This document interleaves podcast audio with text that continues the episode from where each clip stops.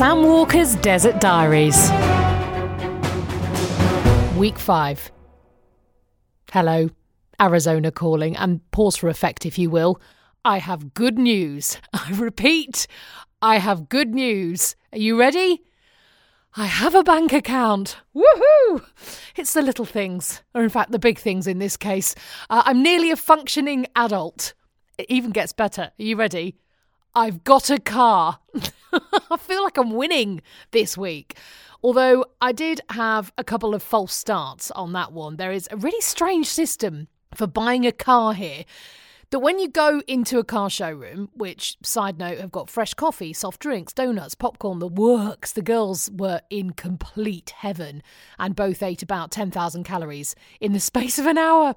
Uh, there's a finance guy in the showrooms who kind of goes through all your paperwork and your bank account and everything, and they approve you, or rather, pre approve you to buy a car. And then you drive away in the car. You go home before the bank actually confirms that you can have it which meant last week we bought a car, we drove home, and then two days after having it, we had to go and give it back.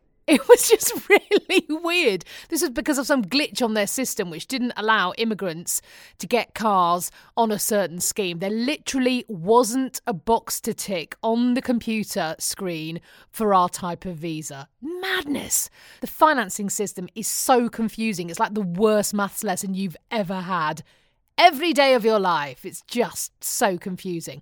But we did finally get sorted. I got my car. Woohoo! Uh, it's a mid size SUV, which means it's bigger than any car I've ever driven, although one of the smallest cars they sold. It's just crazy. New car joy, of course, cut very, very short after my eight year old spilt ice cream all over the interior 10 minutes after getting it. Business as usual, of course. I just need to pass my Arizona driving test now so that my insurance isn't a million pounds a month. It is genuinely hundreds and hundreds of pounds a month our car insurance right now. I told you it's like being 17 years old again, but with absolutely none of the benefits. We save for absolutely ages to make this move, but man alive, our money is just running away. Lucky I didn't quit my job, eh, to come here. Oh. So I've started swatting up about crosswalks and intersections for the driving test and rules about telling police officers if you have a gun in the car. No, really. I will keep you posted on that one. It is getting very hot here now what with it being a desert and everything, I suppose. And I've had quite a lot of questions on Twitter at Walker Sam about the dog and whether she's okay in all this heat. And in fact, she's doing really well. Bizarrely, there are loads of huskies here in Phoenix. We bump into them far more often than we ever did in Manchester. And in fact, huskies are quite good for really hot climates because their double coat protects them from the sun and it actually helps keep them cool. They're kind of like a walking Ugg boot. So a husky in the desert isn't quite as ridiculous as it sounds. What is ridiculous, however, is this week I had to go shoe shopping for the dog. Mm, no, I haven't gone mad and turned into one of those wags who dresses up her poodle in a tutu or anything.